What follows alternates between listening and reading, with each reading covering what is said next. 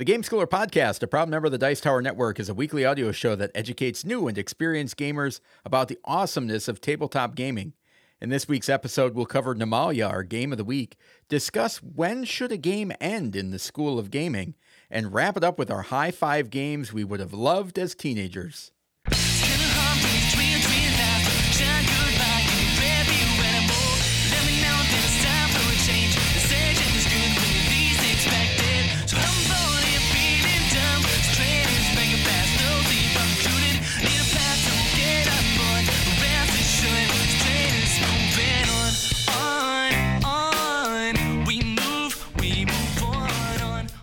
Welcome to the Game Schooler Podcast. I'm your host, Doug Kotecki, along with my co host, the esteemed, always impeccably dressed Dr. Michael McCabe. What's happening, Doug? Episode 136 by Can my you- records. Yeah, Is that accurate? That sounds right. That's sounds, awesome. Sounds man. believable. Good to be back at headquarters. How are you? I can't complain. Uh, Things are really heating up as we get into the uh, official school business. Activities are starting to pick up after Oh, after school. We're we're in that, Doug. Oh, it's insane. I got it's basically count down the week. Well, Monday's this, Tuesday's that, Wednesday's this, Yeah. Thursday's that.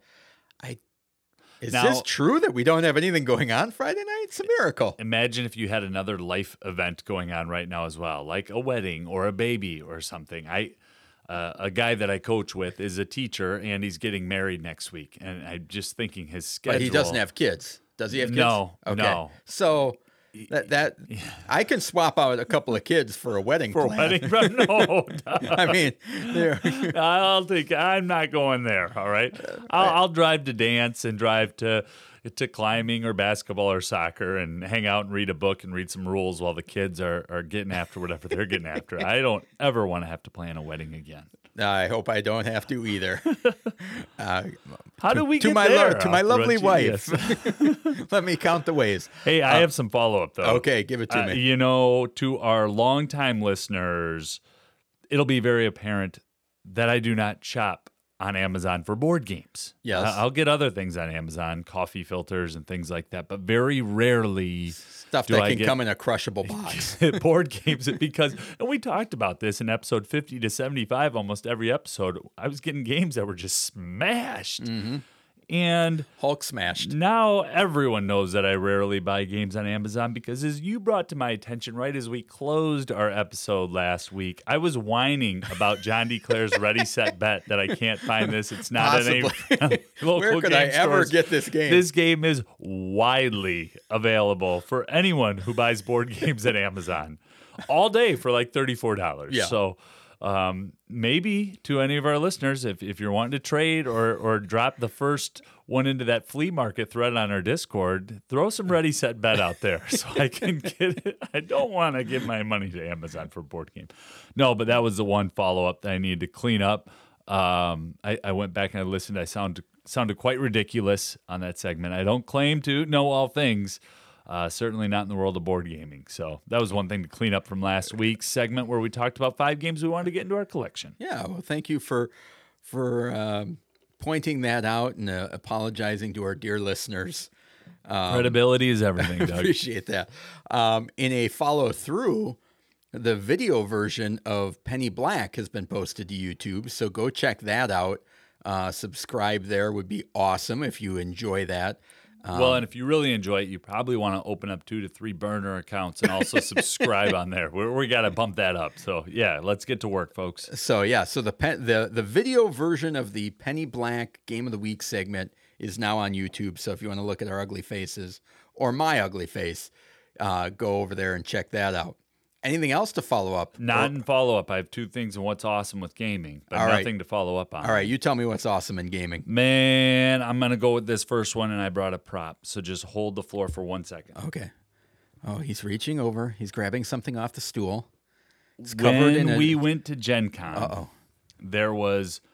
Here's what I got to tell you I, I love when reality exceeds thought, intention, and planning. And for me, that is very rarely. But one thing that is awesome in this hobby is getting an idea about a game and thinking that game could fit with this person. And we've talked in the school of gaming before about how potential can really be harmful because it's like, when my child is 17 years old, we will do Pandemic Legacy season zero, one, two, back to back. Um, but when we went to Gen Con, there was one game that I tried to get. It's called Tiger and Dragon, and I couldn't get it. Oink Games, it was the publisher that brought it over. They sold through their allotment each day. Couldn't get it. Well, I got it in a trade, and I am so excited to share with our dear listeners. This, My- is, uh, this is an audio podcast. I know, I know, but I wanted to show you because my my seven year old and I played this all weekend long. And so Tiger and Dragon is just a little game with these mahjong tiles, and you are attacking Chubby mahjong yeah. tiles. So you are uh, there's even numbers and odd numbers, um, you know, one through nine, and you are attacking. And if you can defend, you then get to lead the next attack. So I, I would say I attack Doug with a four on the top of the board, and then uh, below the board he'll say I will defend with a four, and I'm going to attack with a seven. And if I don't have a seven and I say pass, Doug then gets to bury one of his dominoes face down and start his next attack. So you're trying to shed your dominoes that you get. In a two player game, each person gets 13 of them. In a three player game, each person gets 11. The only exception rule is that the tiger um, can block any even and the dragon can block any odd and man, I, I saw this and I thought about the battle nature, the back and forth, and, and I thought, man, I think my seven year old liked this. And I can remember saying it at Gen Con, and Doug's kind of making fun of me on the side, like, we're going home with how many games? We're okay, we're okay. But when I got this in the trade and got it to the table, we had a blast. We played all Saturday morning, just back to back to back to back to back. Uh, game stayed out on our table. We brought in mom, played against mom on Sunday night, and then you could see mom kind of got the hang of it. It's one of those that I'd heard about this game on other podcasts and people who play games that get them imported. And I thought, well, if we can pick it up at Gen Con, we'll pick it up. And couldn't pick it up; they were sold out. But um, that that was awesome. When you see a game that's easy to teach, that does what you think it's going to do, and then exceeds expectations. We play Yeah. so many games. Very rarely do games exceed expectations, you know, and, and this one really did. So it was a lot of fun, and I just wanted, I'm really talking to an audience of one. I wanted to share that with you that Liza Well, and, and I had a, a, ton of fun. it's a good playing. thing you didn't pick it up at Gen Con because you wouldn't have gotten that version. No, you're right. I got the Japanese version, which is is nice and a little bit bigger box. Um, so Arclight was the first company that made it in Japan, and then Oink Games has uh, brought it into North America. If you can get a copy of it, um, it- cool, cool little game. And there there are a lot of them out there in trade because it, it's been out and around since 2021, all the way back then. Um, so that was a ton of fun. Awesome. That is awesome. I, I've been having my own battles with with my eldest child. Is is like the only gaming that we've been able to get in is playing the starter decks for Lorcana, That's awesome. and we've been playing that back and forth. Um, and it just really fascinating to have a, a trading card game that is approachable to she's 11, going to be 12, uh, approachable to that age range, and really uncovering the strategy as it goes. And that that starter deck kind of philosophy is right up her alley of of not having to do any deck building, not having to do anything extra, but just play, Play. and learn the cards that are in the deck. I even asked her last night. I go, "Do you want to change? Like try a different one of the other starter decks?" And she's like, "No, I like learn. Like I have this down." She's like uncomfortable moving over to another one. I'm like. I'd kind of like to play, play that one, um, but we've been having a blast with that. That's Um, awesome. And when I got into the headquarters tonight, she reported that she beat you last night twice. Is Yeah, that, we that went. accurate? Uh, we split two games to two wow. games. So we got we, we knocked four out. Well, when's game five? The rubber match? Yeah. I don't know. Well, all right. I'll do play by play for it if She's you want. she's pushing for it. Oh, that's so great. that's that's also a good thing where it's can we can we get a game in? You know that Yeah. that type of thing.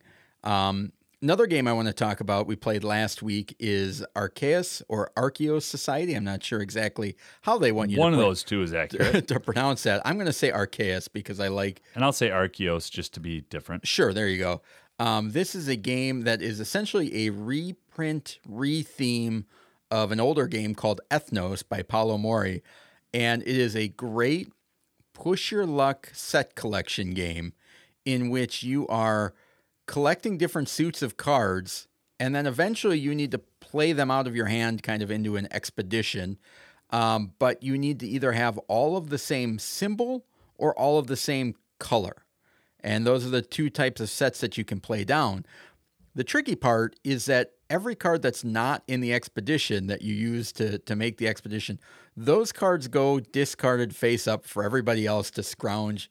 Which Yeah. is so much fun. It- yeah, you're just waiting. There's this this weight of of I, I dare you game of chicken basically of oh Michael lay down your expedition so I can keep this mine going. In a three-player game, you have a hand limit of ten. So the more, Any any game. Oh, in any A- game. any okay. game, yeah. well, more than once at the table, Doug would throw over to me, How many cards do you have? I have seven. And I'm thinking, You have eight or do you have nine? I also have seven. It's like, oh, so Yeah. one of them. yeah, somebody's going to go out, and then and then you have to.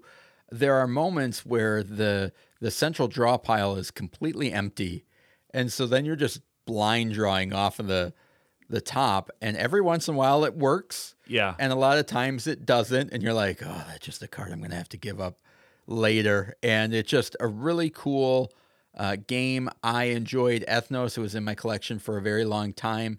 Uh, it was one that when this new version came out and the theme was archaeology and going on expeditions as opposed to fantasy orcs and warriors fighting over land, uh, I knew it was probably going to be a for sure pickup and move the other one out just based on a, a theme and, and playability type of approach. And um, I'm not a huge fan of area control games, and though, so this kind of made it moving up tracks instead of area control, which I I enjoy. Yeah, my takeaway, it was different enough from Ethnos where I can see where somebody, anybody, myself, you could justify having both in in a collection because although it's set collection, the one of area control and and then the other of scoring on multiple tracks, um, it was different enough where it to me it did feel like two different games. And maybe because I hadn't played Ethnos in in a year and a half to two Yeah. years and it, so much time had gone by.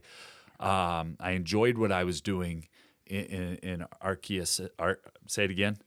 Arceus or Archeos Society? Yeah, I enjoyed what I was doing in the game that we played last week.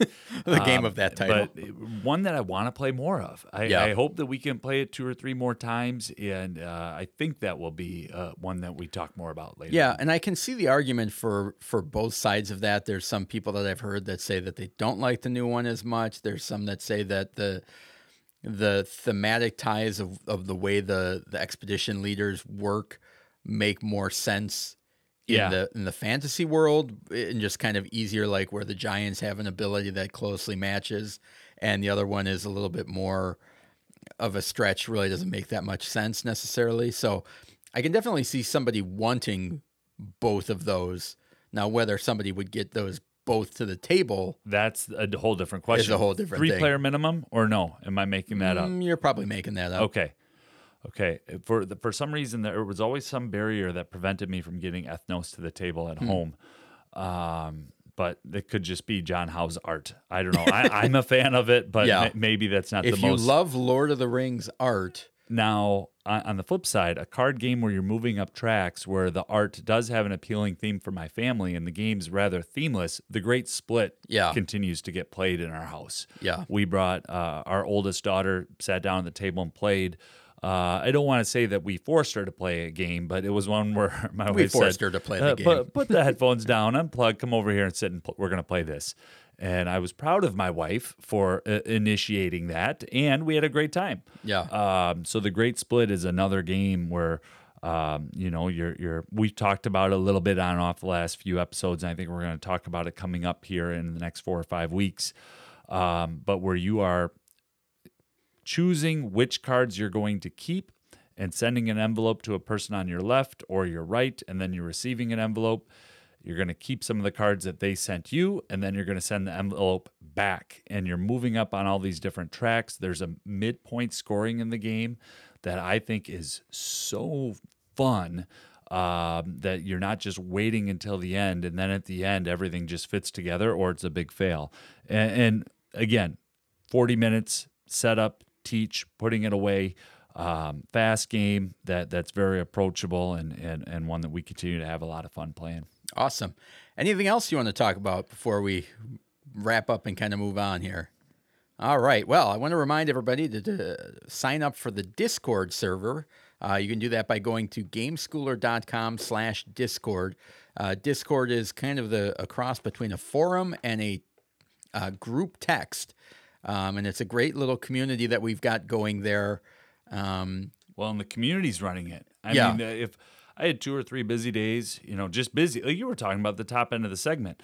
And next thing I know, there was like 13 notifications. I was like, oh, that's great. New people have joined. Introductions are being made. Questions are being asked. People are talking about an upcoming convention. Is anyone going? So, Yeah. really cool community uh, Yeah, over yeah. there sharing bad news about Hobbit possibly going out of business. It almost made me cry and throw my phone. What's going on? so, no, it's mostly all good.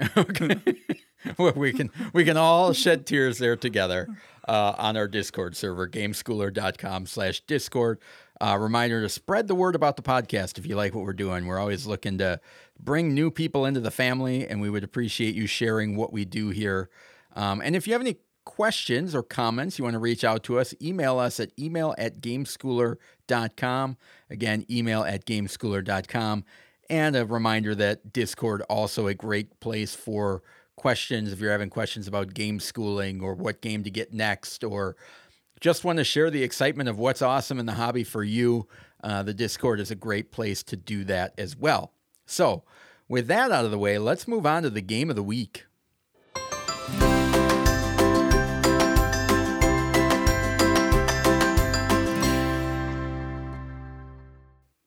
The game of the week. The game of the week is an in depth look at a family friendly game we think you should try if you get the chance. This week's game is Nimalia. Doug, give us the stats. All right, published in 2023 by La Boîte de Jeux and Lucky Duck Games.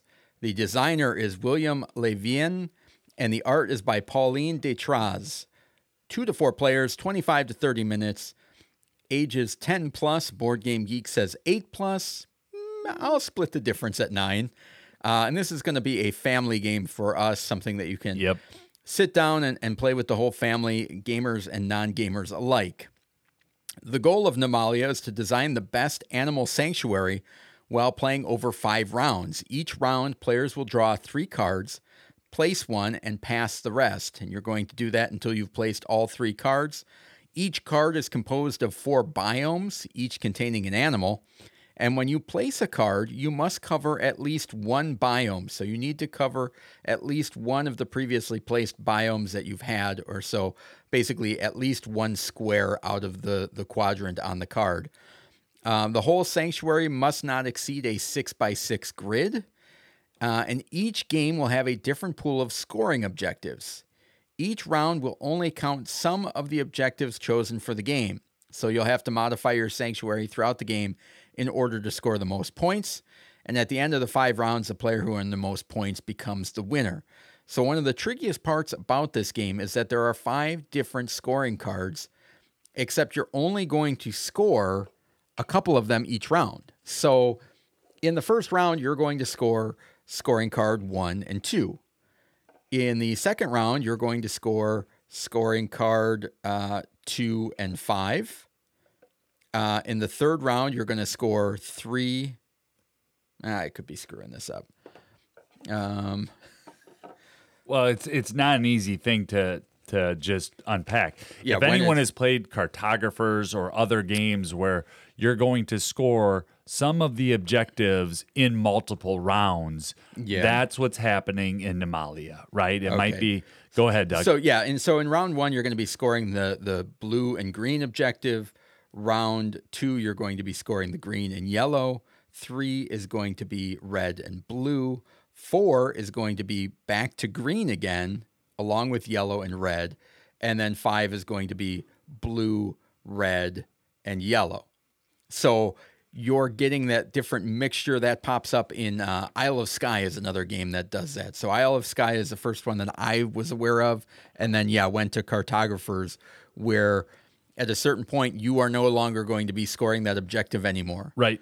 Uh, but it will pop up again. So let's just talk briefly about what some of those objectives are. I think that will give our listeners a really good uh, flavor. So Sure. maybe one of them is most pandas, right? Isn't that that an objective? Yeah. So, uh, for example, here's a two two per polar bear that is part of a group of bears, and you get minus minus one for every solitary polar bear. Um, let's see. The player with the fewest lions gets uh, three points, while everyone else gets n- minus two points. So you're trying to collect those there. Uh, the player with the most gorillas gets five, and the player with the least with the most pandas gets negative five. Yeah. So different scoring combinations. There's some the player with the longest river, so you can be connecting rivers. Uh, some of the blue scoring ones are based on the different biome type or terrain type. So uh, you could get three three point per row of your reserve that contains all four terrain types. There is uh, snow, jungle, desert, and um, water. Uh, so there's different things like that, and and there are one, two, three, four. Looks like five different possibilities for each color of he- scoring. And here's the interesting thing about the game: Uh, when you're drafting and passing, what's different from Nimalia to other, you know, I I pick a card and I pass the hand. You only have three choices. Yeah. It moves so quickly, and in those three choices, as your six by not up as you're up to six by six. Uh, Animal Village City, what's it called? Sanctuary grid. Sanctuary. Thank you. Sanctuary grid begins to build out some of the decisions are well i'm going for longest uh, stretch of water but if i do that i'm going to cover up a lion. So it's is it two points better than the three points? And you can see some of that tension build. And that's where the eight plus yes an eight year old can sit down. A lot of eight year olds a seven year old can sit down and play this. The rules are very easy but when you get into that tension about understanding what's going to score out this round compared to the next round and the impact of what I'm going to do, Yeah. that's where it's really more of that 9, 10, 11 year old being able to play the game and those repeated plays come in. And I think that's where the fun is, Yeah. where it becomes that situation of like, ooh, this is a great card for next round. Can I use it to where build can I up? hide this? Can I use it to build up for Yeah. next round without hurting me too bad this round? So it's almost like you always need to be thinking forward and then thinking backwards. There's almost this part of like, I'm building up to this one, so I want to score here, but we're going to come back to it later. But once I score it the second time, how Yeah. fast can I disassemble it and start scoring something else in a different? So it's really fascinating how you can totally transform what you've done from one round to the next based on where you put that card out. Well, in, in in a three player game, when I play cards and I pass to the left, and let's say that that you then pass me cards, I'm not going to see those again. The cards that I get, I I had that that choice. There there is a level of tension there that's not in in other drafting games where you that might be a little bit more forgiving or where there's just more latitude because I know I'm going to get to see those cards again. No, it, these are the three.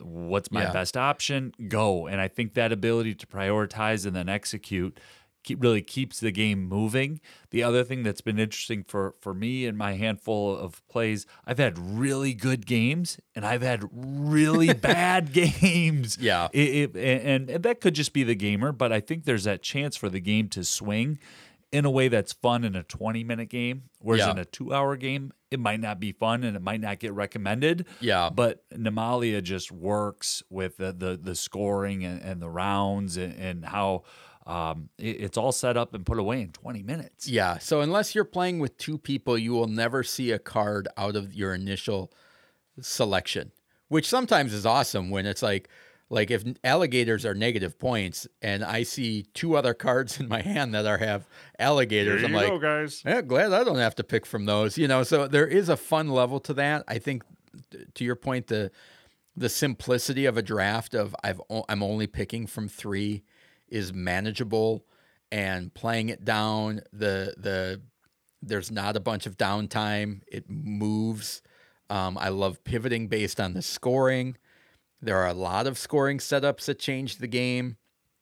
Um, and and then there's there's that that like mitigation of if alligators are bad and then I get another one, it's like, is there a way I can play this card on even though I'm getting a new alligator, can I cover up the old alligator Yeah. in a way that works? So I'm not multiplying the the negative points and things like that. So it just got a real nice flow to the game and has no even even with my eldest daughter when we've pulled out something like sushi go and there's that explanation of like oh this is how everything scores and this is and it's like well you've got to collect three of these before you can get a set and trying to well no we keep those f- until the end of the game those will score like there's Yeah. there's that mitt full of ha- cards that they get and you almost have to explain every one to them and this one is like so simple to just say yeah you don't want pandas this round like we're scoring negative points for pandas collect giraffes and it's like oh okay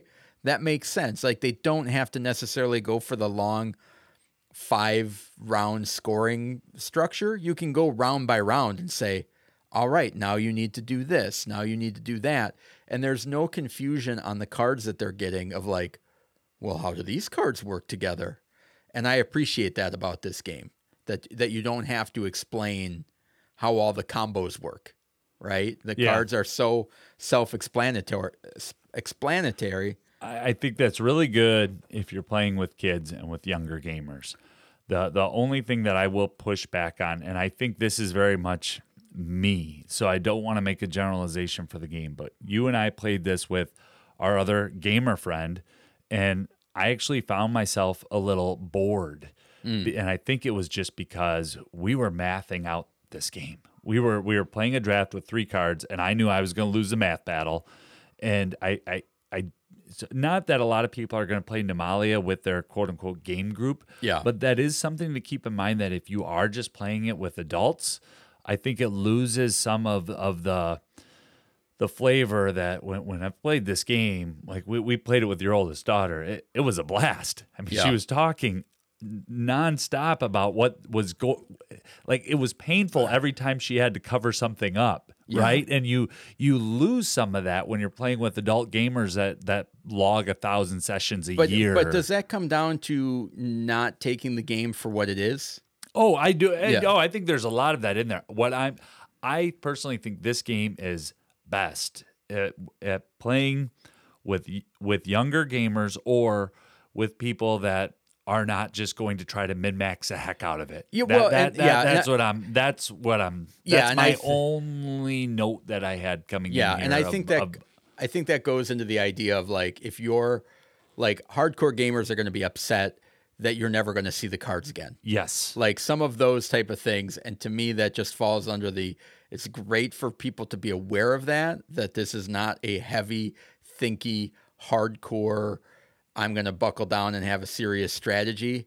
This is a a filler game intended to be done in 20 minutes and have fun while you're playing it, right? That also has a lot of skill development potential, Yeah. very, very high level replayability. You know, I've talked in the past about indoor recess games or after school program games, and this is a game that I can see, you know, teachers playing at lunch Yeah. in a lunch group because of the the variable scoring and some of those other um, uh, objectives within the game and how the game plays out. Yeah, I think one of the the cool skills that this game has is is the the idea of goals. Yeah. and a game in which players have clearly defined victory conditions that they must work towards, and the way that that can go from, all right, here's the the the goal or the victory condition for this round. This is how you're going to score the most points for this round, and to start with that, that you have five of those rounds coupled with the fact that you're going to repeat some of them, or they're all going to be repeated at least once,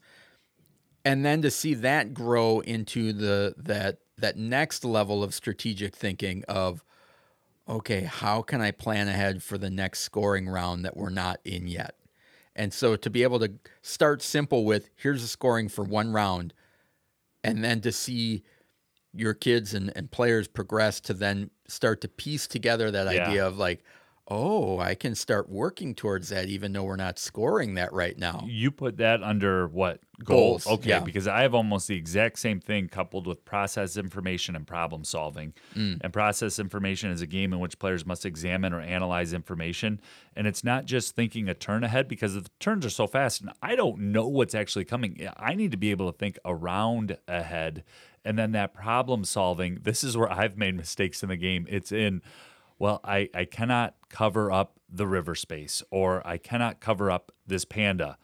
but then I accidentally do because I forget about it as the game goes. so being able to um, process information and problem solve uh, on the fly, but also keep in mind some of those goals that are going to be coming up in the next round. That's a fun little tense puzzle. There's other games that we've played that I think try to accomplish that. Metro X is one that comes to mind mm.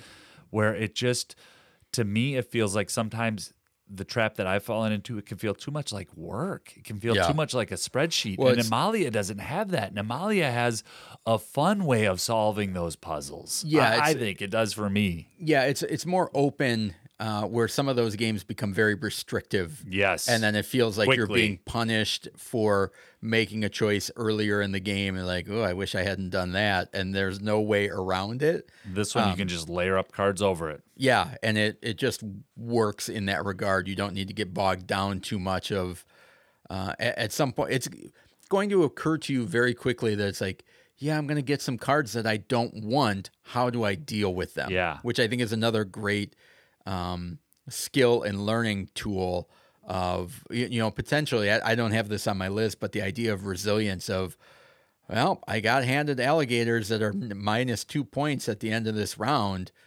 How can i make the best of this situation? And i like that that sort of problem solving and and decision making that's happening um, in this game. And of course there's spatial perception a game that strengthens a player's understanding of the spatial relationships with the objects in their environment and themselves.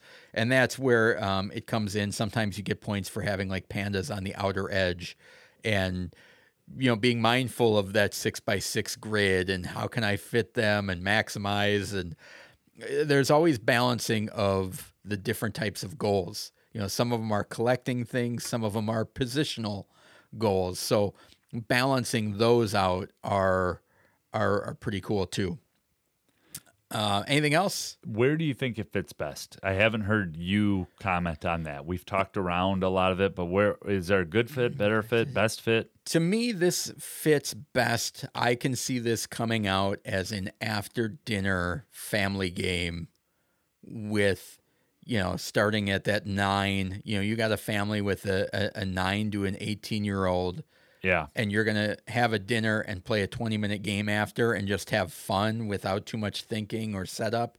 Like that's where this game fits for me. Yeah, and I would say don't be fooled by the animal art. I, I this is a game that teenagers will play if you can get them through that first round, especially if they have experience with Sushi Go. Um, the other really nice fit for me. It, there's a lot of game in the box. This is something that I don't own a fanny pack that I'm aware of, but it, it, I would throw this in my backpack, right? And, and, it's uh, what is this like a four inch by four inch yeah, box? Yeah, that's five, a, five or five, five by five, five by five. That's a, an inch tall, so it yeah. fits in a purse, fits in a backpack, and, the, and can go score, on the road. Yeah, the score um, tracker is uh, four cards laid out that you use, so everything is card based in there. It's a couple of tokens, uh, player tokens, and the rest are cards. Yeah, uh, so uh, square cards. Card trip and airplane. If space is tight, this is one that you can bring along with. So, and I want to rewind because Michael did say a word that I don't think has ever been brought up on that pod, this podcast before. And when he said it, it was almost like I almost it was as if he had said a swear. You said the board word.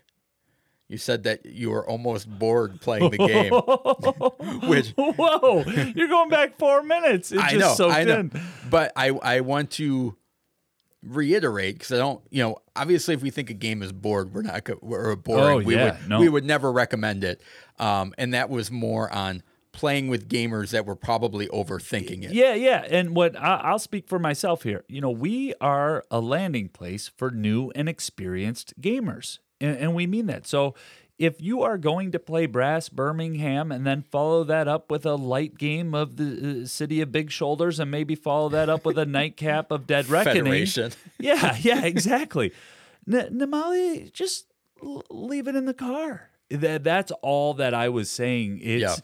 There uh, th- because I wanted to juxtapose that with the time before I played it. I played it with, with your daughter. And I think subbing out the MIT grad, who's also a game designer, developer, and does a lot in games, and subbing in a 10 year old kid who just wanted to have fun and try to beat us. Yeah. Two very different experiences with this game. Yeah. So I just want to be honest about yeah. that. Hey, I don't own it yet. I have it on a wanted trade list. I'm trying to get this thing. You Yeah, know what I no. mean? It, it's a And- good little game. And I think that comes down, which we've talked a lot in the past of the, just the idea of the pro, uh, the approach that you take with a game. yep. Um, and we've talked about reviewers talking about sometimes that where it's like, yes, if you approach this as a, a, a gamer that usually plays a 3.5 complexity three hour game, there's not going to be enough here for you. It should not take more than 20 minutes. And it- and that- it's not intended it could for take that up audience. To 45 minutes if you're playing Yeah. with someone like that who's Yeah. going to look at every single thing and do the math on every and know what cards are in the other player's hands. That's not how I want to play Nimalia. Yeah, yeah. So that's all I was So, saying. yep, just wanted to to circle back and make sure that we were clear on that. Um, anything else before we wrap this up? No, it, it is it is a, a great game. I, I think um, we've talked about where it fits and the scales. Uh, no, All right, so that is our game of the week, uh, published by La Boîte de Jeux and Lucky you Duck love Games. saying that name. You got it down. How Oh, much yeah. did you practice? You're saying it in the mirror before. Go ahead. Which company publishes? La Boîte de Jeux. I uh, I wrote it down phonetically. Uh, so I, so I wouldn't sound like a blustering idiot. Hey Doug, which company also published "It's a Wonderful World" when it first came out? What's the name Mm. Lucky of Duck? Games, Okay. I believe. And and but who else? Oh, is that La Boîte de Jeux too? yeah. Thanks, Doug. All right, that is our game of the week, Nimalia.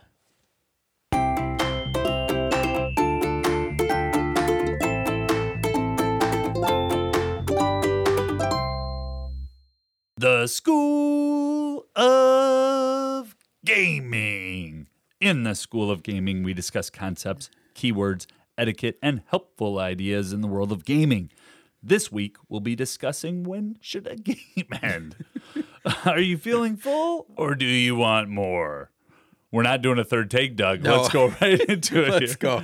Um, so basically, I, this is kind of free flowing. I, I all Yeah. I did was write down some questions that I uh, wanted to pose to you. All I did was write down potential Answer. answers to your question. So hopefully we got it in the right order here. Let's see if our bullet like, points this is sync like up. a new game, medium. I'll yell it out. you answer. Um, I mean, I think I'm going to go out on a limb here and say, ideally, a game should end while you're still enjoying it. Right? Does that need to be said? That's interesting. if it's gone past the the, Yeah. the peak of enjoyment, it's gone too long, right? Typically, All right. So how do you how do you know if a game is too long? well, I, I was just going to step back. Let, let me do the initial bullet point, then I'll turn it over to you for Okay. thought. For you, you've approached this with much more thought than I have. but if you've had this thought conversation or wondering, you are a gamer. This is a very gamer topic, right? Yeah. uh, people who play one to three games a year aren't thinking about this. This is, uh, but this is a thought that we talk about almost every time we play a game. But it did- Is, it did, does- Did, did it end right? Did it feel right? How, how was? Yeah. I mean, I think although people are not necessarily discussing it, if you're playing a game one to three times a year, it certainly does have the effect to ruin a game for somebody if it overstays its welcome. Yeah. I think you know without without without a new gamer even realizing that that's what ruined it for him. So you play a great game. The game's awesome. You get up, you do a hard clap as you're stepping away from the table, and you look at your watch and you realize an hour and a half went by. What? Tell me about that. Is that is that a problem or is that okay? No, I to me it, ultimately it comes down to I actually rarely care about the length of a game um, if I'm enjoying it. Okay. right? I mean, if the game is enjoyable, like Arnak is a great example that can stretch anywhere from an hour and a half up to two and a half hours, depending on how people are playing. I don't know the difference. Correct. The Yeah. entire time I am engrossed and, and riveted and at the edge of my seat playing that game. There are other games that I've played that are that like Mansions of Madness is another good example of where the story is going along. If people are, are role playing and getting into it, we're having a good time. Yeah, I might Yeah. realize that I need to stretch my legs or get a drink or go to the bathroom. But it's like one of those things where it's like, I want to get back to the table as fast as possible because I'm having a good time. And other times you play games where it goes from 45 minutes to an hour and those last 15 minutes are brutal Yeah. because it's not Yeah. That You know- last 30%. so like the idea Yeah. that a, a 2-hour game is like that's just too long or a half hour game is always great um, I, I definitely think it's game dependent. It's it's certainly player dependent. So right? when should a game end, Doug? I mean, I think it it needs to end when you almost like Seinfeld, right? The idea of you go out on top, you still want more of it, and it brings you back to the table. You're talking about the last season of Seinfeld or each episode of Seinfeld? no, the last season. Okay. Where you know when they've got you know million dollar an episode per actor on the table to keep going, Yeah. and they say we're done, yeah. and you everybody still wanted more. They were at the peak of their popularity. And if they came out with a new season of Seinfeld tomorrow, everybody would be watching it. And I think as long as you I For people that are younger than 37 years old, Seinfeld was a very popular sitcom popular. that was on NBC, the National Broadcasting Channel. Did I get yeah, that right? must see TV. Yeah, yeah. Thursday uh, uh, nights, if I recall. I guess here's a here's an, a, a follow-up question to that. Is it possible for a game to be too quick? Absolutely. Absolutely. I have played games where I thought, be, because To here, the point that you wouldn't go back to them?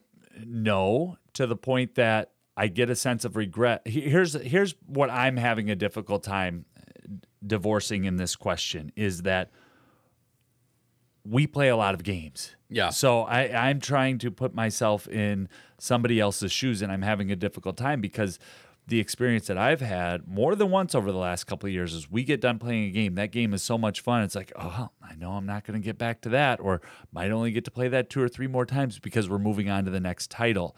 And I've had that happen in games um, with with my game group, but not my family. Typically, if a game ends before I think it should, and it's a game I'm playing with my family, that's a great sign because we're going to play it three to four more times this month. The game's Yeah. going to stay out. It's going to be in a space where somebody can get it and play it again. I, and I can think of a handful of games that that meet that mark and criteria. They're the ones that we talk about all the time. Yeah, I, I, I think of there are there are some games that I w- have played, and and I think whether you're a, a new gamer or not, just the idea of how did that experience leave me? Yeah. right is kind of what it comes down to, and I don't think that there there have been some games that maybe I wish I could have gotten my engine going more, and then the game ended, or something like that, where it's like, ooh, I just felt like I was a turn away from having just like really a- an amazing turn or something like that. I have played a couple of those Yep. games, but my immediate response is always, I want to get back in there Yeah. and get close to doing it again. And it's like even if it's never fully satisfied, the process of getting that close is just as enjoyable. However, if a game overstays its welcome by three minutes, Yeah. it can tank the entire experience for me. Wow. That's a, that's a tight margin.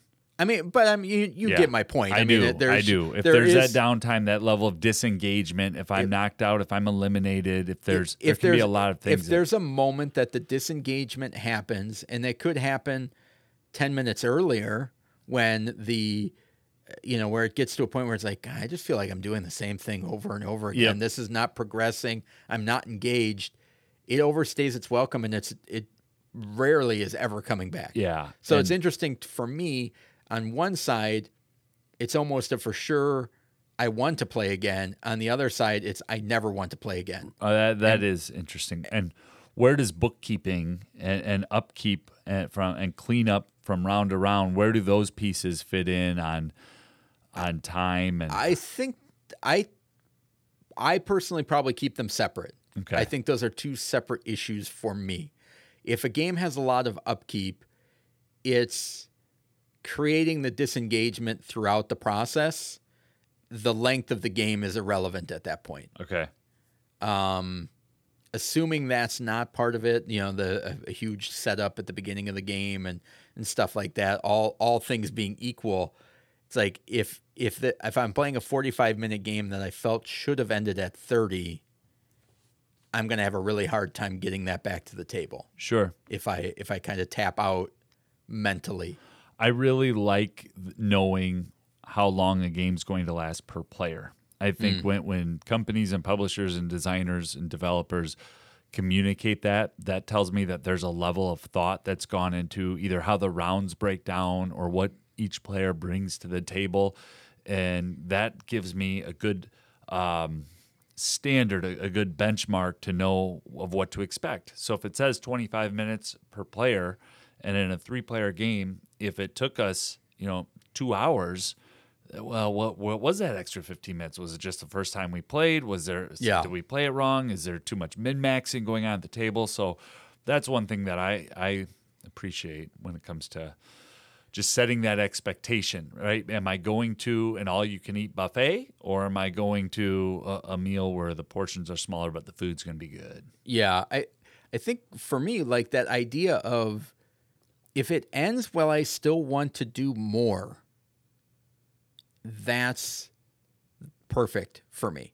Hmm. And will always bring me back. Like even if there's a thing where it's like it's a half hour game, ends in a half hour and at the end of it it's like okay, I it, it didn't overstay its welcome. It didn't uh, end too early.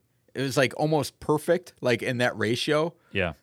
is not as good as if it had ended five minutes earlier and I was like, ooh, I just wanted to I want to dive back in. Like end while it's on top and on fire.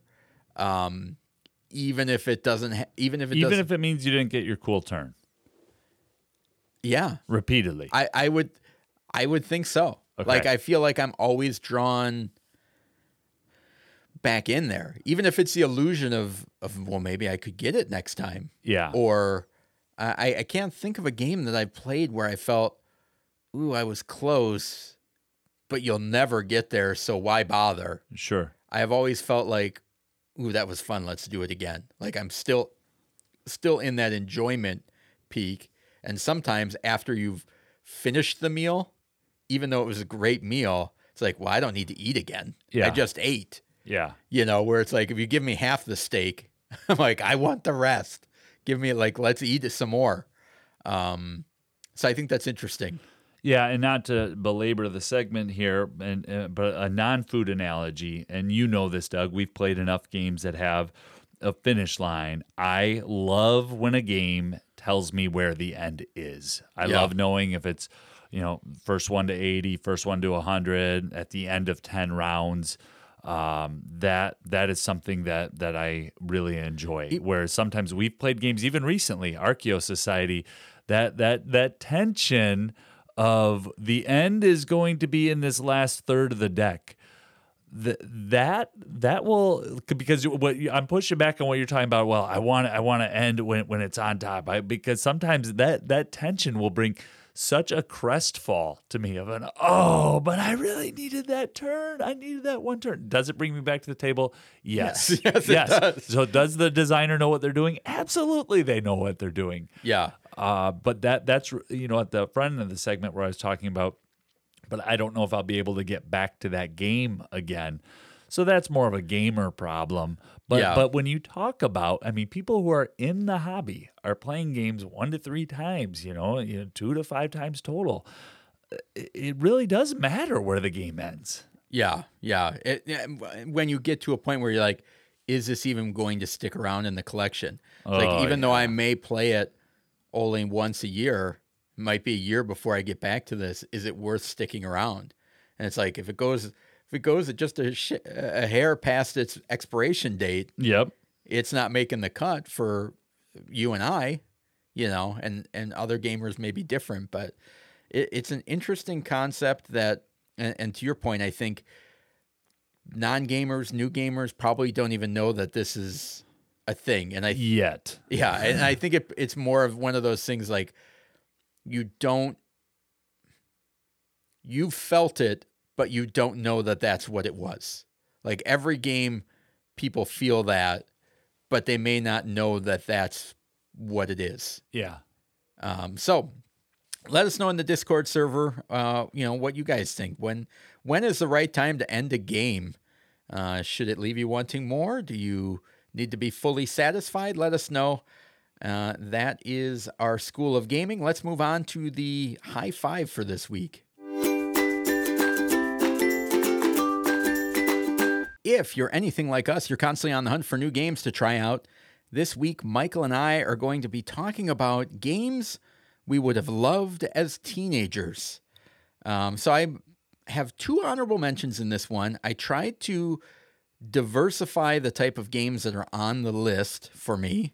Meaning games you haven't talked about in a while, or all different types of games. different types of games and Yeah. but one of the common threads on this i don't know if it, if you have this but the idea of, of being a teenager and having uh, little or no job copious amounts of free time buddies coming over on a regular basis that's sinking into a longer game meatier games and really diving into whether they're lifestyle games, campaign games, or things that I can sink my teeth into that I don't have the time, group, um, reliability to do some of those things now Interesting. Is- We're is- gonna have very different lists. is where I fell into. Okay. So I went more towards. I didn't pick anything with an app or with other technology that was not available in the late 1990s because I wanted to Yes. almost have that Back to the Future, Back to the Future 2 moment of I'm going back to my teenage self and I'm giving my teenage self these five games and then I'm leaving.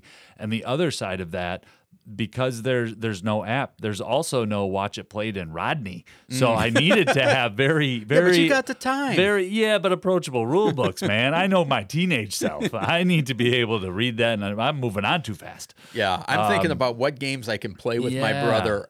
Yeah, know, that's all summer break. And then I also took a cost as as a major factor because teenage self wasn't spending money on, on on board games to the level that adult self is. So that that's interesting. Well, let's let's get going. All right, what do you got for number five? Well, recency bias. I, it's the game that I played a bunch of this weekend, but number five for me is Tiger and Dragon from Arclight and Oink Games. The bite of this game and the fact that only, and I didn't talk about this at the front of the episode, but per round, only one person is going to score, and that's the person that plays their last domino face up. And that level of competitiveness. I would have loved it as an eight year old. I would have loved it as an 18 year old. And I hope that I'm playing it with my grown grandchildren as an 80 year old. Boy, wouldn't that be a good day and a good life? um, but as as a teenager, I was maniacally competitive. And so that's going to be a theme, Teenager. a theme. Well, no, no, you, no, no, no. Even as a gamer, um, uh, that will be a theme that will come up with some of the games on my list. So that's number five for me is Tiger and Dragon. And let me just get the designer for that one because there's a few different types of, and that is by Hashimoto Atsushi. All right. Uh, my number five is also on the recency bias, and that is Disney Lorcana. Um, Oh yeah, mixing the idea of so certainly magic has come out in my lifetime. When i was a teenager it came out. The theme never did much for me. I didn't know what it was. Um, i don't know if i would have been as big of a fan of disney as i am now after having children um, or things like that. However the idea of an approachable collectible card game to a guy that collected football, baseball, and basketball cards yeah, throughout the entirety of my youth. This is right up my alley. yeah. And I can see sitting down and playing, and it's like, you know, I, I've got a brother-in-law who's who's younger than me. That that Pokemon was came out in his generation, you know, and that was a big thing for them to go and and get the decks and Catch the packs and stuff like that. So I can see myself spending a lot of time and a lot of money hunting down packs and, and playing that game and and even the the aspect of of deck building and and building a perfect deck to compete and things like that that I would have had mental capacity and time to do as a teenager would have been very different than than how it is now. Interesting. So that is is my number 5 Disney Lorcana. My number four is directly tied to that, and Doug just mentioned, and it's Magic the Gathering. Hold on, caveat here Lord of the Rings Commander series. so if I was to go on the way back machine and go see Teenage Self, um, I could tell a, a long story, but I'll try to make it short. I played Magic as a teenager. Uh, but I had an older friend who was two years older. He, he was homeschooled, and you know, White Chocolate had had the best Magic deck and knew how to play it, and he set it up for us and told us the rules, and we we'd play at his house, you know. And if I went back to to Chocolate and said, "Hey, Mike, White Chocolate, uh, this is Magic the Gathering, and here's the rules for Commander." Uh, with Lord of the Rings. And we'd say that's not possible. There's no way Magic will ever let Lord of the Ring and then show the cards because I, I read Tolkien. I liked it. I, I, you know, and I could see myself getting into Magic in a whole different way if there was a way to play it faster if there was a way to play it at more than just two player mm. do uh, you know two versus two and, and and all the different variants that have come out from it whereas at that time in the late 1990s no, no, no. There was one way to play it, and here's how you play it. Yeah. And it was very frowned upon to try to get creative. um, so that's my number four is Magic the Gathering. And, the, and for, so for some of our listeners who might be like, what is he rambling about? Um, within this year, there was a Lord of the Rings uh, set that came out where there are four different factions, and and each faction is is a, a commander that basically works as a general that um, you know, it's it's a variant to Magic where if if you get 20 damage with the commander, it's it's a win uh, or a win or a loss condition, I should say. So just a great fast way to play uh, Magic that I think would have kept me playing at places other than just my one friend who had it. So interesting. All right, my number four is a, a little bit of a departure here. This is um, a game that I feel like I haven't had the full ability to dive into it as much as I would like to. That there's a lot of facets to that game or this game, and that's uh, Tapestry, uh, published in 2019 by Stonemaier Games and and Jamey Stegmaier. It's a, a game that we've talked about on this podcast. I don't remember what episode, but it's a game that there are so many different civilization factions and cards and things that you do not see on a single playthrough or a second playthrough. And I feel like having the time to explore and know that I'm going to play it once a week for the next, you know, six months. That sounds joyous.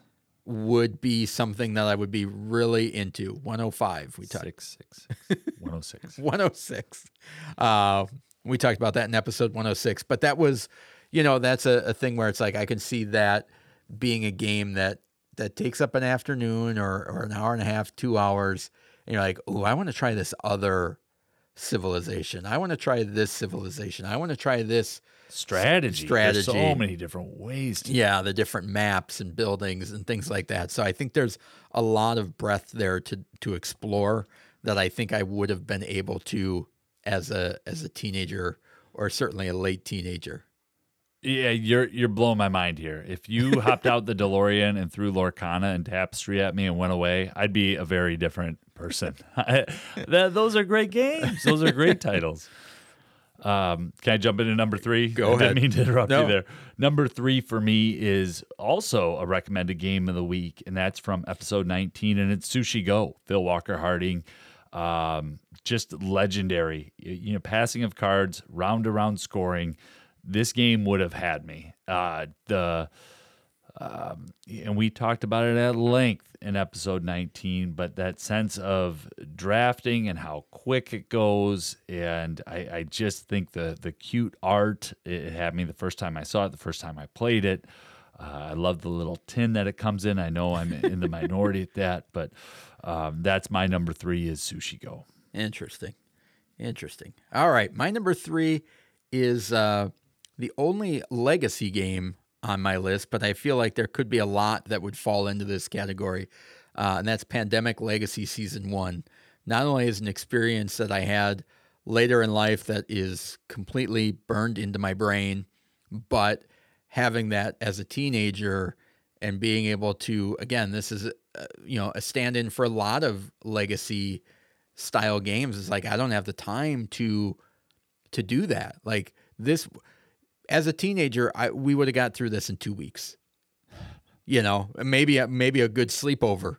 Yeah. You know, you start you start at three o'clock in the afternoon and you play until three in the morning, and you go through half the game. So we we've talked around this game Yeah. without doing any spoilers, and, and I know you've had just an amazing experience with it. Can Yeah. you say a little bit more about the game because I don't think we're going to do a full deep dive. No, so in in uh, Pandemic Legacy, you are playing uh, over essentially 12, 12 games, a maximum of twenty four. So if you play a, a Pandemic's a cooperative game, if you play the first game and you lose, you get a second chance to try and beat it. If you don't beat it, then you're moving on. You're going on to the next month. So a minimum of twelve games to complete the the campaign a maximum of 20 if you lost every one. Of course, I'm assuming if you're losing some, then you're getting some some power boosts and things that are going to make the next round a little bit easier for you, and vice versa. If you're steamrolling through it, things might get harder.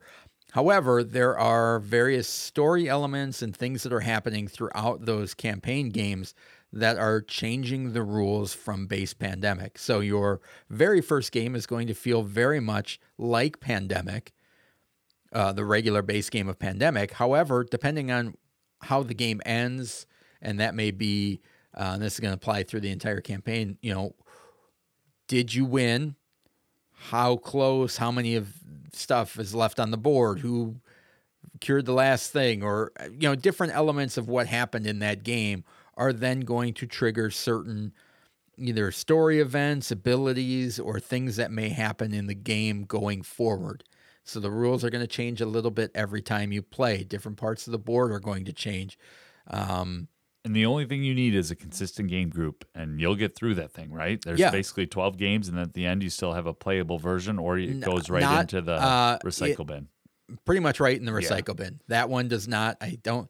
I think technically you could keep playing Sure, it, but it's sure. not not as uh, big of an issue as it is now, where people are like, "Oh, at the end of the game, you'll have a thing." Yeah. And this was very much about the the story and the experience. So Oh, that's awesome. That is my number three, Pandemic Legacy Season One, but in a lot of ways a stand-in for a lot of campaign and, and legacy games. Yeah, that's great. I really struggled with my top two because as a teenager, I played a lot of team based games, a lot of team based card games. I've talked at- length about Euchre and Sheep's Head and some of those other games. My list doesn't really have one. But the the- and this number two is kind of a fill in for a lot of games, and it is anything designed by Emerson Matsuuchi.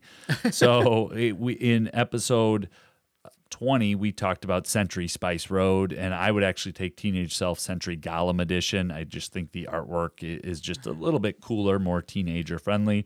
In episode 95, we talked about her story. There is something about the flow, the pace, the puzzle of Emerson Matsuuchi's games that draws me in that I think will be universal to me as a gamer. Hmm. I don't think that will go away or age out. I think if I would have been 13, 15, 17, 18, 19 and played Century Golem Edition, that would have been the beginning of me entering the hobby. Yeah. Um, and so that that but not just that game. His other games just have a, a rhythm and a cadence. Uh, it is as close to I don't it is such a bad but it's as close to an athletic contest just with the the mental back and mm-hmm. forth and what am I doing and how am I balancing everything. I feel as engaged as if I am when I'm coaching on the sideline Yeah. with a lot of his games. So that's my number two. Um, Foundations of Rome, Reef, anything in the Century Golem line, Century or Golem line, any of those three. Well, and all of Um, those would have blown up your brain of the idea of a game like that even existing, Are you kidding me? You know, at that time I had played Catan, and I, mm, yeah, I, no, I mean we're talking really Scrabble, Trivial Pursuit, and a ton of Monopoly, Yeah. right? A ton, and, and a handful of other. Yeah, it would have just, yeah, yeah. All right. My number two is uh, scratches a couple of different itches, and that is Descent Journeys in the Dark, the second edition. Uh, this originally came out in 2012 by Fantasy Flight Games. Um, and the reason that this is on my list Second time it's made your list, I believe, in the history. uh, could be um, is out of the box uh, as originally intended is a one versus many game and i am not still am not an rpg player but this is the closest I have felt to having what I assume is that type of experience in a board game setting. And I think as a teenager, the idea of, okay, I'm going to be the dungeon master, I'm going to be the big villain, you guys are trying to knock me off, and and and building all of the different maps that you need to advance through the campaign and the story, I think would have just been a blast. And Yeah. that that through a, you know a group of friends that that that we'd, we'd play a whole campaign through and it's like no now i'm going to be the bad guy. And you'd rotate that around to the to the guys in the group type of thing. I can see that having a lot of staying power. Then when you add that they added like a fully co-op version later that you could play and just the idea of leveling up your characters and going and and, and buying new equipment and Yeah. new weaponry and stuff and now the monsters are getting harder but we got better stuff and we're rolling more dice and that type of we're going to set up on the living room floor and play this for a couple hours i could see that uh, And the dog has to stay outside. You can't Yeah. bring the dog back No. in because we haven't finished yet. Yeah, yeah. I And see- there's I no- see, I see you in the living room. yeah and there's there is no camera phones to take a picture of the current game No, no, state no. We, we play this to its completion um, so i can see that being a big hit as a teenager descent journeys in the dark second edition That's awesome. For me, my number one we talked about in episode 126, and that's Boggle? Fire Tower, uh, 2019. The there was a lot of things that I thought about putting in this slot, but if I had to be true to myself and authentic, Fire Table on the Fire- table, f- Fire Tower, There you go. Fire Tower on the table as a teenager would have just drawn me in. I would have said, What is that? And then if I would have found out, no, you are playing as the fire and you're trying to burn down the other people's towers. Okay, what are the rest of the rules? Well, that's really it. On your turn, you're going to pull this piece of fire out and set it down. And then you, you could play a card out of your hand if you want. I, I- it would have had me. And Yeah. It's fast, it's fun, and it, there is a furiousness to it that can be there. Not with every game group, but boy, I, I have played it with my own teenager and watched the fun ensue. Yeah. Uh, so to me, that that would be my number one game to take back to teenage self and say, here, play it. The other thing, there, there, and I talked about this without really talking about it with Emerson Matsuuchi, but there's some unique mechanics in that game that Yeah. I think show folks, look, here's an interesting thing that can happen in a board game. Uh, you're playing as the fire and you're trying to manipulate the wind. Those are not um, elements that you typically think that you're going to do when you sit down and play a board game. So Yeah. that, that's my number one's Fire Tower, and, and the production's beautiful. Yeah, awesome. All right, my number one is uh, kind of encompasses a lot of what I've talked about with the last four. This is almost when I was making this list. This was kind of the culmination of. Wait, I think this has every part of what I've already talked about, and that's Marvel Champions, the card game. Uh, this came out in 2019 by Fantasy Flight Games, and this is not a collectible card game. It is a living card game in which new packs new heroes, new scenarios are coming out on a regular basis. That are standardized, correct? They are standardized, but you can deck build with your character. So you're you have your basic, say Black Panther cards, but then you can add. Do you want them to have leadership?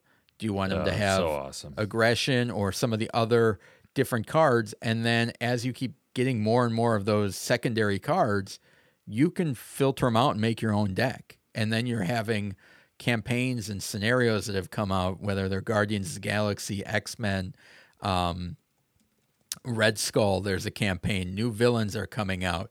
So you have that element of deck building, cooperative play, and a stuff coming out on a regular basis and the idea of like well i'm going to mix iron man with with leadership which is normally a captain america thing and see how that works and mix in these cards and will this make them super powerful and what about these awesome combos it's like the same thing that you're doing in a, a collectible card game but in a controlled setting Yeah. of of no rares and things like that That's a great choice. and it's like I could just see getting excited every time a new set was coming out and, and being at the game store that day to get it. And now we're spending the weekend Playing. playing this new guide, playing this new campaign. And just like, oh, can you imagine? This card is so powerful. Can you imagine if I put it in the deck? What and if I can combo these together? Like getting so excited about that, I could just see it happening, and and I wish that was was a game that was around then uh, instead of all of the cheap mass market Marvel and X Men games that Oh, came out that I can't even imagine. Ooh. Yeah. So that's my number one Marvel Champions. Do you have any honorable mentions? I have like seven. This, Okay. this could have been a list of 10 easily. I don't know if it makes sense to rattle them all off. Do you have honorable mentions? I've got two. One Okay. of them uh, was Mansions of Madness, the second edition, which I, I didn't put on because I'm not sure, as much as I love the idea of it, I'm not sure if you could have gotten me to play a Lovecraft game Yeah. at the time as Yeah. a teenager like that. And then certainly doesn't meet your your no technology rule. for you that, need an app yeah. for that. And the other one I have is Dice Throne. Yeah. Um, but I, I think that I would have gravitated towards Marvel Champions and Lorcana and things like that. Maybe would have done the same type of thing that Dice Throne would have. Interesting. Yeah, I I'll, I'll just list a few of my honorable mentions. One was Ticket to Ride because Hmm. it came out in 2004, and if I would have flashed back to 1999 and said in 5 years this game will come out and this is going to be huge, and in 5 years after that it's going to be in Targets in perpetuity. And so just check it out. Um, because I can still remember the first time as an adult, a young adult, but an adult nonetheless, where I saw the little trains with the rummy mechanic and I wasn't actually cooperating with anyone. I'm competing against people. This is going to be a fun little game, and it's not a race to 10 like Catan, but what is this? And so Ticket to Ride Mm. was the big one on that honorable mention. And then Sheriff of Nottingham is another one because that one. comes about, you know, approximately 10 years after that. So I was almost thinking like in 10 year increments of this is a game and then this is a game. Yeah. So go to college, young man, and, and do well so that you can have some of these games with your disposable income as you get older. Well, Um, that that would be a great one too, because like when we were in college, the like Texas Hold'em was Yep. becoming Oh, it was huge. a, a big A World thing. Series of Poker, the movie Rounders, Matt Damon, and It's like you Ed- could Ed just Norton, yeah. you could put Sheriff of Nottingham yeah, right, in, there. Yeah, and then there are a few more that we've talked about a lot, but I don't know if it makes sense to keep going or just wrap it. All right, so those are uh, a handful, 10, 10 or so games, uh, no crossover. So uh, that we wish we would have had maybe as as teenagers. Love to hear what you guys think. If there was any standouts that you're like, oh man, I my game group or you know me and my cousins would have devoured this when we were when we were younger. I'd love to hear about that. Um, reminder to subscribe to the podcast if you haven't already. That helps us quite a bit. Follow us on X uh, at GameSchoolerU and join the Discord, gameschooler.com slash Discord, um, if you're so inclined. Next week, we're going to be talking about Sushi Go, Spin Some for Dim Sum, as a game that we found out about in the Discord, speaking of. Um, how much value does a recommendation or a review carry? Uh, next week. We'll be talking about that. And a list of games that we just can't get rid of. So um, for me, I'm thinking more along the lines of sentimentality or not n- nobody's going to accept this in a trade. yes, no, not not the ones like people won't even pay to take this game off this my is hands. a brick. no games that uh, even though we may not play them anymore uh, they have either some sentimental value or some reason some experience that we had that we just can't bring ourselves to to put it on the trade shelf even if we don't play it as much as we used to so that's going to do it for us this week. Thank you so much for spending the last hour or so with us. We truly appreciate it. Now get out there and keep gaming.